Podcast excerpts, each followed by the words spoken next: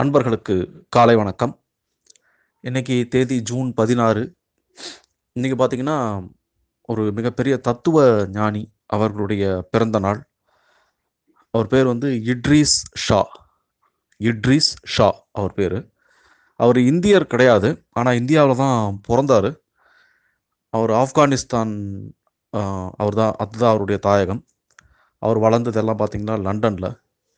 இவர் என்ன இவருடைய சிறப்பம்சம் அப்படின்னு பார்த்தீங்கன்னா சூஃபியிசம் அப்படின்னு ஒன்று கேள்விப்பட்டிருப்பீங்க. சூஃபி சூஃபி தத்துவங்கள் அப்படின்னு சொல்லுவாங்க.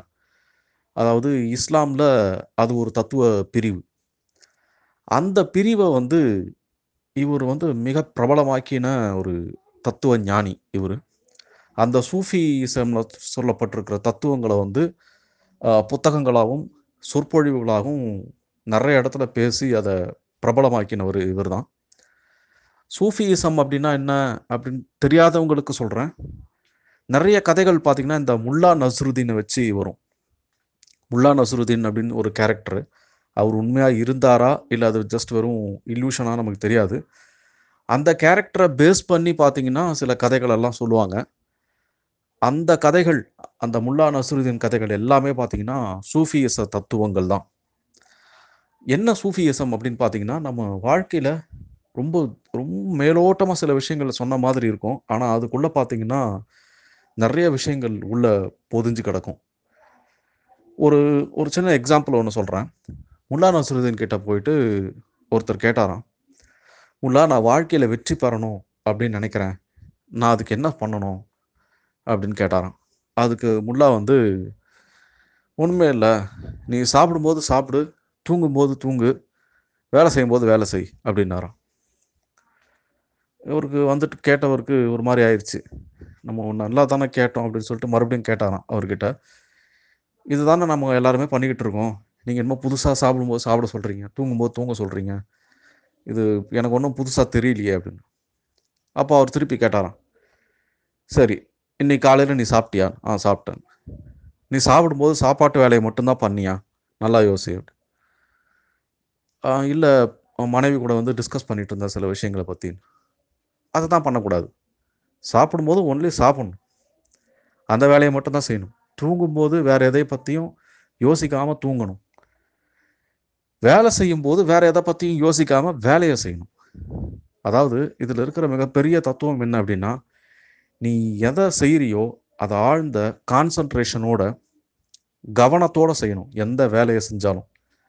அப்படி செஞ்சோன்னா கண்டிப்பாக வெற்றி அப்படின்றது தான் அதோட மீனிங் இது மாதிரி தான் பார்த்தீங்கன்னா ரொம்ப மேலோட்டமாக சில விஷயங்களை சொன்ன மாதிரி இருக்கும். ஆனால் உள்ளே பார்த்தீங்கன்னா நிறைய தத்துவங்கள் இருக்கும்.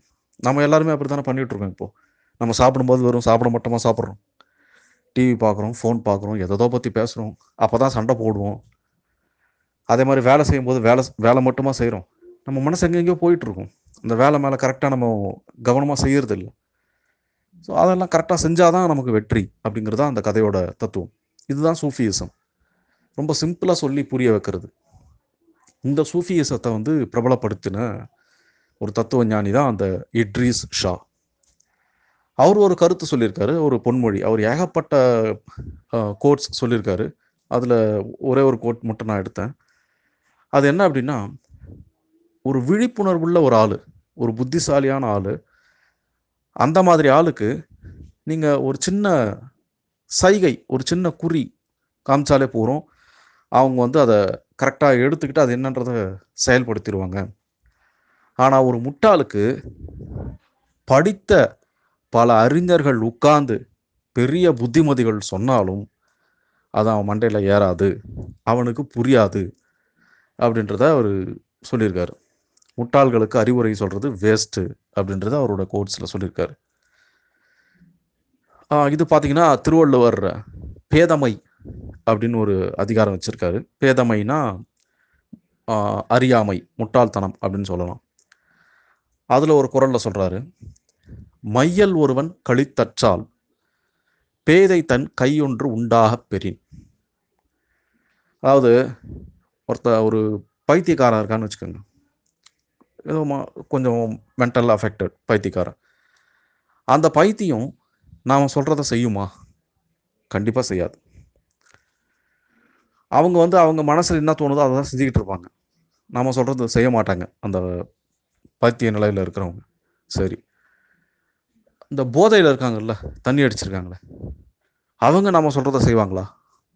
செய்ய மாட்டாங்க. அவங்களும் அவங்களுக்கு தோணினதாக ஏதோ ஒரு தாறுமாறாக தான் செஞ்சிகிட்ருப்பாங்க சரி. ஒரு பைத்தியம் தண்ணி அடிச்சிட்டா எப்படி இருக்கும்? யோசிச்சு பாருங்க. ஒரு பைத்தியம் போதையாயிட்டா என்ன மாதிரி வேலையெல்லாம் செய்யும்? அதுதான் மையல் ஒருவன் கழித்தற்றால்.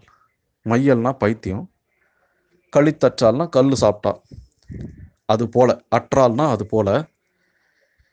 பேதை ஒருவன் தன் கையொன்று உண்டாக பெறின்.